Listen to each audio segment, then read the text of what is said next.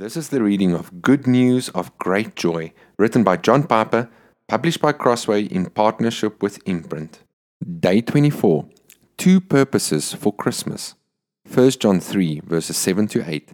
Little children, make sure no one deceives you. The one who practices righteousness is righteous, just as he is righteous. The one who practices sin is of the devil, for the devil has sinned from the beginning. The Son of God appeared for this purpose, to destroy the works of the devil.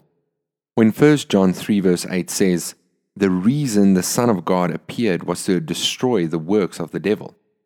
What are the works of the devil that he has in mind? The answer is clear from the context. First, 1 John 3 verse 5 is a clear parallel. You know that he appeared in order to take away sins. The phrase, he appeared to, occurs in verse 5 and verse 8. So most likely the works of the devil that Jesus came to destroy are sins. The first part of verse 8 makes this virtually certain. Whoever makes a practice of sinning is of the devil, for the devil has been sinning from the beginning. The issue in this context of sinning, not sickness or broken cars or messed up schedules. Jesus came into the world to enable us to stop sinning. We see this even more clearly if we put this truth alongside the truth of 1 John 2 verse 1. My little children, I'm writing these things to you so that you may not sin. This is one of the great purposes of Christmas, one of the great purposes of the Incarnation, 1 John 3 verse 8. But there is another purpose that John adds in 1 John 2 verses 1-2. But if anyone does sin, we have an advocate with the Father, Jesus Christ the righteous. He is the propitiation for our sins, and not for ours only, but also for the sins of the whole world. Now look what this means.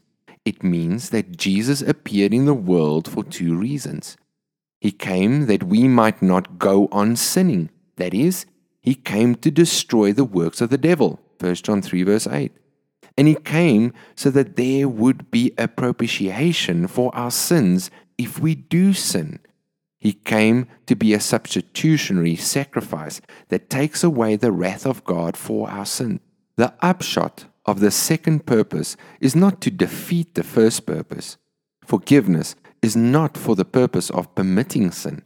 The aim of the death of Christ for our sins is not that we relax our battle against sin. The upshot of these two purposes of Christmas, rather, is that the payment once made for all our sins is the freedom and power that enables us to fight sin not as legalists earning our salvation, and not as fearful of losing our salvation, but as victors who throw ourselves into the battle against sin with confidence and joy, even if it costs us our lives.